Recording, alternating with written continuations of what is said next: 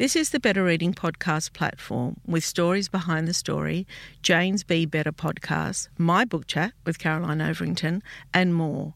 Looking for a particular podcast? Remember, you can always skip to it.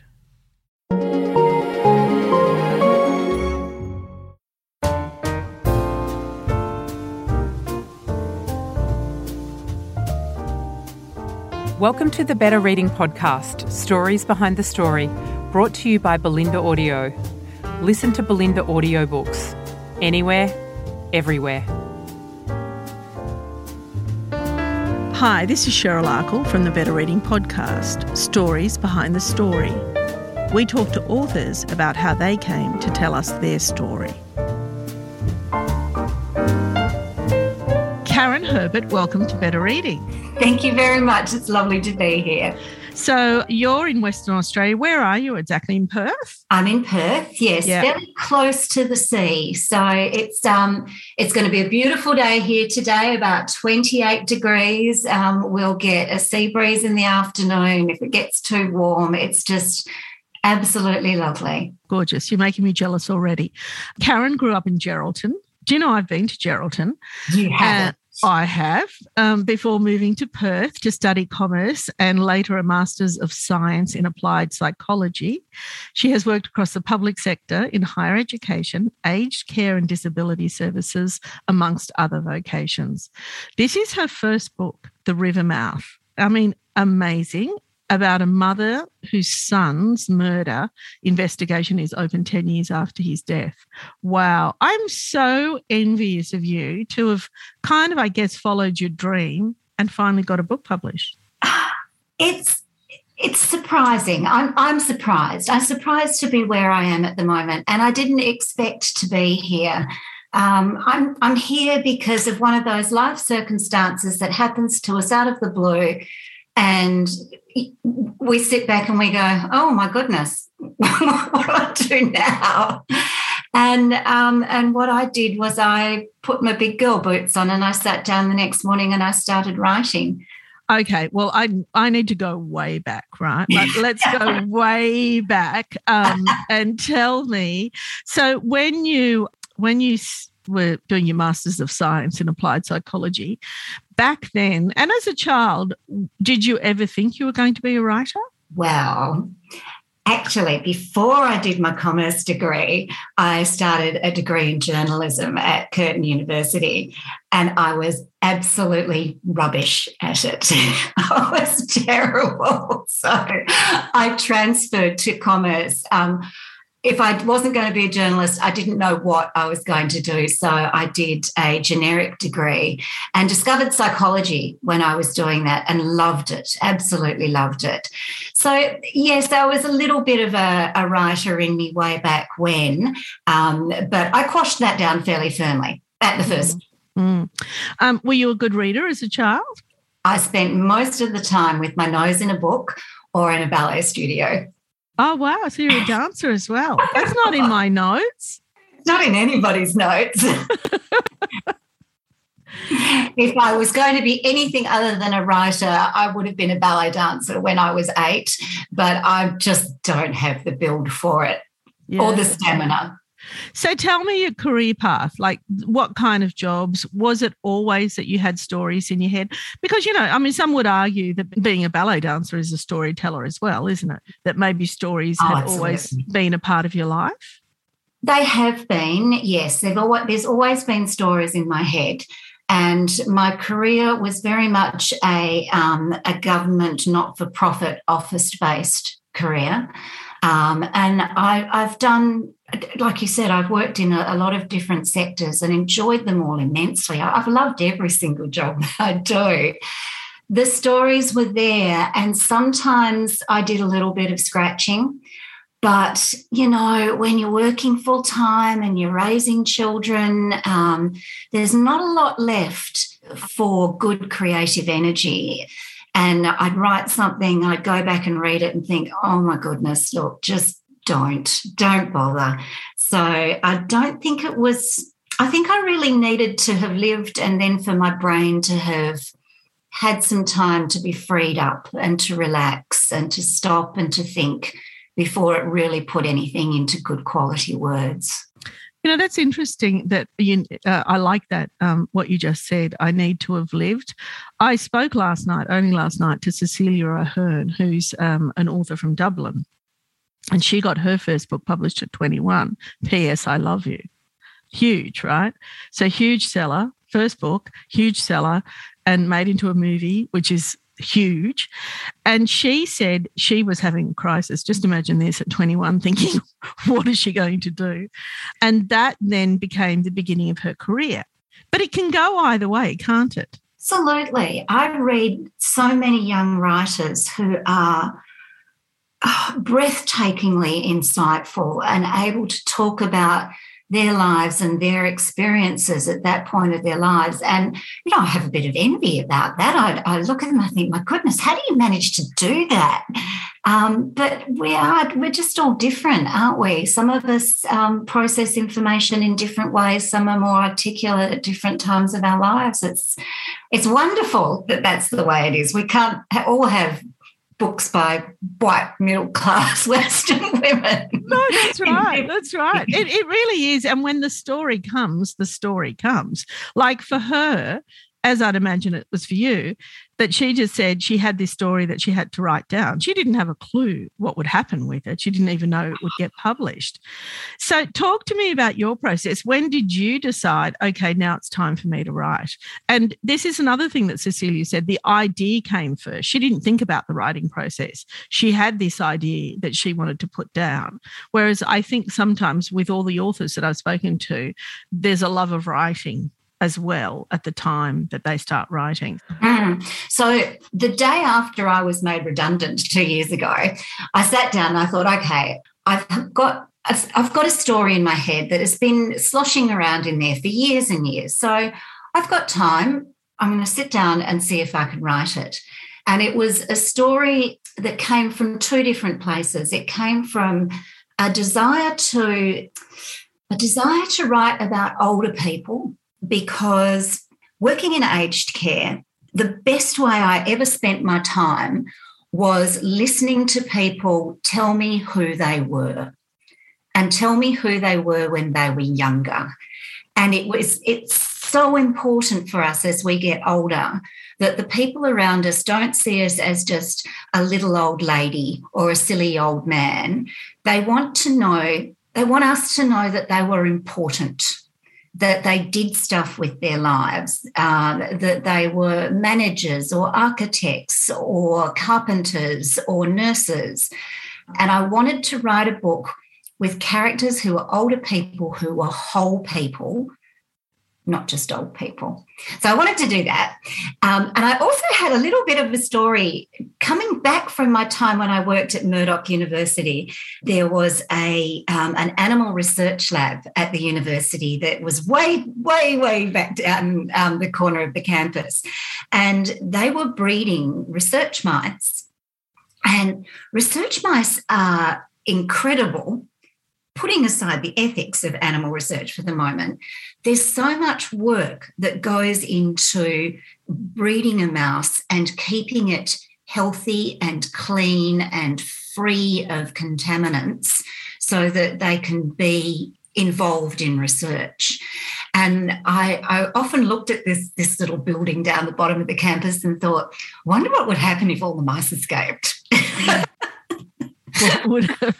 we'd have a plague. we'd have a plague, but what would be the contagion impact of that? Yeah, wow. And um, and so those two ideas came together when I wrote Castaways. And Castaways was the first um, manuscript of mine to be accepted for publication by Fremantle Press. Uh, the River Mouth, which is the book that's coming out in October, was the second one. Oh, okay. I thought this was your debut crime novel. It is. It is because it comes out first. Ah, okay. okay. Now I'm following it. So you had this idea that had been swirling around in your head for some time, this crime fiction idea. It's a really fantastic premise. You wanted to include old people. I love that whole people. I'm going to use that forever if you don't mind. I love that. Please go. Yeah, Please it's wonderful, isn't it? And so you started writing. Talk to me about that process because, you know, sit down and decide to write a book, you know, 80,000 words, 90,000, whatever it is. Yeah. I mean, that's a that's a different skill set to what you had, right? It's a very different skill set, but there's lots that the same is the same. I look, I'm a worker. I was made to work. When I sat down to write, I worked from nine till five, Monday to Friday. I sat here in my office. I got up, had lunch, made oh, a cup wow. of tea, went back, worked again. Um, and uh, look, I know how to be persistent. I know how to get myself through a project. Everybody, Did you know how to write a book? No, no. And I. damn it, it's just a project, isn't it? Yeah. um, so I understand now that in the writing world, there are plotters and there are pantsers. And I think I'm a little bit of both, like most people are. So I think the best way for me to describe my writing process is I, I know I'm driving to Geraldton. I know I'm starting in Perth. I know when I get to Geraldton, mum will offer me a cup of tea and dad will ask me whether the road was busy. I know I'll probably stop somewhere on the way, Cataby, Badgingarra, and buy a Chiko roll, but I don't know where. I know I'll get stuck behind some trucks, uh, but I, yeah, I don't. I don't know where. I don't know what will happen on the way, um, and I know I'll have to make some adjustments on the way, and that's how I write. Yeah, I like that. I like that. So, how long did it take you? It took me um, about 12 weeks to get castaways down and then another 12 weeks to get the river mouth down. Um, it took me a lot longer to edit. Um, once I had a manuscript in front of me, I didn't really know what to do with it. I didn't know about structural editing. I didn't know how to approach copy editing in a um, in a measured kind of way. So um, I joined a writing group. I, I went on a, um, a six week nuts and bolts course um, at Fremantle Arts Centre. Um, that put me in touch with other people who gave me guidance and tips and support and encouragement. That was that was wonderful, and I, I, I slowly worked out how to understand my writing understand where the gaps were, um, where the plot inconsistencies were, where the characters didn't make sense. Um, I got beta readers to read and give me feedback and worked it out from there with support from the writing community. Hey, I'm Ryan Reynolds. At Mint Mobile, we like to do the opposite of what Big Wireless does. They charge you a lot we charge you a little. So naturally, when they announced they'd be raising their prices due to inflation, we decided to deflate our prices due to not hating you. That's right. We're cutting the price of Mint Unlimited from $30 a month to just $15 a month. Give it a try at mintmobile.com slash switch. $45 upfront for three months plus taxes and fees. Promote for new customers for limited time. Unlimited more than 40 gigabytes per month. Slows. Full terms at mintmobile.com. Millions of people have lost weight with personalized plans from Noom like Evan, who can't stand salads and still lost 50 pounds. Salads, generally, for most people, are the easy button, right? For me, that wasn't an option. I never really was a salad guy. That's just not who I am. But Noom worked for me. Get your personalized plan today at Noom.com. Real Noom user compensated to provide their story. In four weeks, the typical Noom user can expect to lose one to two pounds per week. Individual results may vary. how did you go about approaching publishers? I mean, how did you go about being published? Um, I just wrote to them. yeah, okay, simple. I wrote down a list of publishers and I found out how to submit to them and I followed their process. And when you delivered to Fremantle and they said yes, how did you feel? Um, I remember it was a Wednesday morning when Georgia Richter rang me up. Um, and she said, Hello, I'm Georgia from Fremantle Press. Um, we've just had a what's the what what do they call their meetings where they acquisitions meeting? acquisitions meeting. Thank yeah. you. I'm still wet behind the ears, hello. And she said, and we really loved your book and we'd like to publish it. And the most erudite thing I could think of to say was, What? Yeah. and then she laughed and I laughed. And then she said a whole lot of words about what was going to happen next, which I just could not take in. And at one point, I said, Look, I'm so sorry, Georgia. Can I call you back? I just need to call my mum. Yeah. And she, she said, You know what? You call your mum and we'll talk later. Yeah, how wonderful. And did you, was it an overwhelming feeling as well? Because, you know, that's just the beginning, as you probably found out. It's totally overwhelming, totally Yeah. overwhelming. It's um, having something published is such a such a thing. It's such a privilege for someone to take your book and say, "We'd really like to put all this time and this money and effort into making it publishable and putting it out there on the shelves." That's that's that's big. It is big. Yeah. Did you enjoy the editorial process? Oh my goodness, I loved it. Yeah. I absolutely loved it. I feel as though some people aren't open to that. And that really, I think, is, you know, what makes a book better. You know, I mean, of course, it's what people I think sometimes are resistant to is their work being touched. But what you've got to understand is all those people around you from the publishing house, all they want is for that book to succeed, to be the best book it can possibly be. That's exactly right. I um, I attended a, a, a writers seminar early early in 2019, I think it was, or 2020, and um, and heard Georgia Richter speak. Georgia's my editor. And, and she said exactly what you've just said. She said, We wouldn't be editing your book if we didn't love it and completely believe in it. And that's what I felt all through the editing process was this wonderful, warm cushion of It's a collaboration, isn't it? Yeah, yeah, yeah. It really was, and and the the way the way she approached it in in such a an appreciative inquiry kind of mode was just delightful. You know, she would say things to me like, "Oh, Karen, I." I don't really understand this character's motive here. Why did he do this thing when he was already um, uh, quite well off and didn't need any money? And I would I'd sit there on the phone because we were in COVID at that point and and doing all of this remotely, and and I'd sit there shaking my head thinking, oh, stupid woman.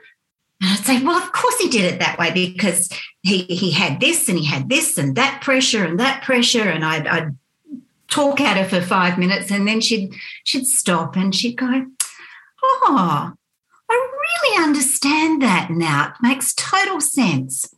You didn't put that in the book. Love that. Let's pop it in there, Yeah. shall we? Love that. It's fantastic, isn't it? That is a good story. Uh, tell me a little bit about the story of the river mouth. the river mouth. So, in the river mouth, 15 year old Darren Davies is dragged from a river with a bullet wound to his Mm. chest and he dies. And the killer is never found. 10 years later, his mother, um, who still lives on the cliffs above the river, she receives a visit from the police, and her best friend has died, they tell her. She was uh, found in a remote campsite, dead, because it's an unexplained death. The coroner investigates. And they discover that her DNA matches the DNA that was scraped from under Darren's fingernails when he died 10 years ago. So the investigation is reopened. And then the story tracks the investigation from two different points of view. It uh, tracks the mother, Sandra's point of view, um, from the moment she hears about her best friend's death to the end of the story when we find out what happened. And it also tracks Darren and his friends from two weeks before he died until the incident on the bank of the river. Beautifully written story and um, has got a real sense of place as well. I Thank really, yeah, the setting was just, I felt it, I smelt it. I, it was, it was really powerful, I thought. Oh, I'm so pleased. I'm so pleased to hear that. I I started with the setting. I started with the scene that became chapter four mm. um, on the banks of the river with the three boys playing on a rope swing. And um, the setting that I imagined was a place where my sisters and I used to roam when we were kids, where, where we'd go, where we could be out of sight of adults. It was a place that was, well, unmonitored, but um, maybe you know a little bit dangerous as well. There were people down there that maybe our parents didn't want us to run into. There were submerged rocks in the river. There were probably snakes. It was just one of those places where kids can go and just expand and discover themselves. So it was a setting that was important to me, and I'm really pleased that you mm. you responded to it mm. well. Yeah, yeah, beautiful book. So, do you having the career that you've had, are you now calling yourself a writer? Um, sometimes I am when I'm feeling really confident, and other other times I'm not. Um, I am spending part of my time um, back in human resources, where I started my career, which I'm really, really enjoying and the other part of my time writing. So at the moment, I'm in a lovely space where I'm learning how to promote the river mouth and, and having conversations with people like you. Yeah. Uh, I'm finishing off editing Castaways, which comes out in September next year. Wow. And I'm also working on the first draft of my third novel. So I've got I've got lots of lovely stuff that I'm getting to do um, right now, and it, it's such a joy. I'm really very fortunate. You are. You're a real inspiration, Karen. All right. Well, I'll let you go because you've got a lot on. Karen Herbert, thank you so much for your time today. Thank you very much for having me.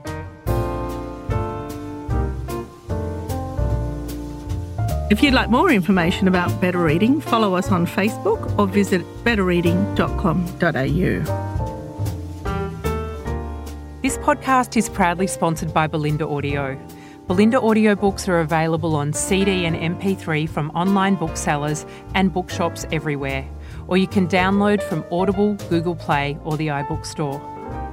We've also created our own app called BorrowBox that's available from both the App Store and Google Play.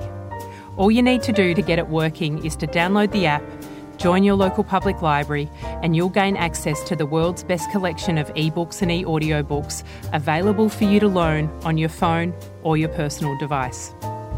Bolinda, we're here to enable you to escape, imagine, grow, and be inspired through the power of storytelling. Bolinda Audiobooks. Anywhere, everywhere.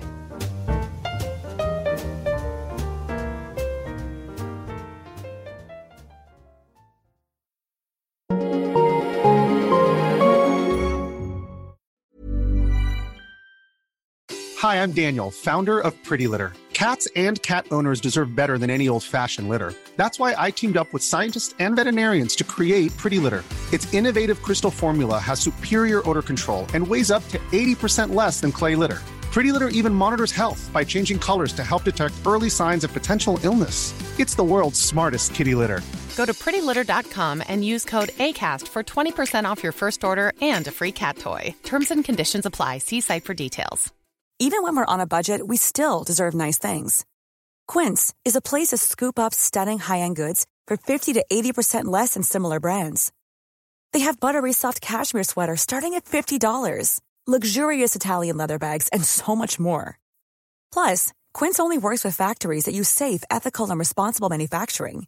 Get the high-end goods you'll love without the high price tag with Quince.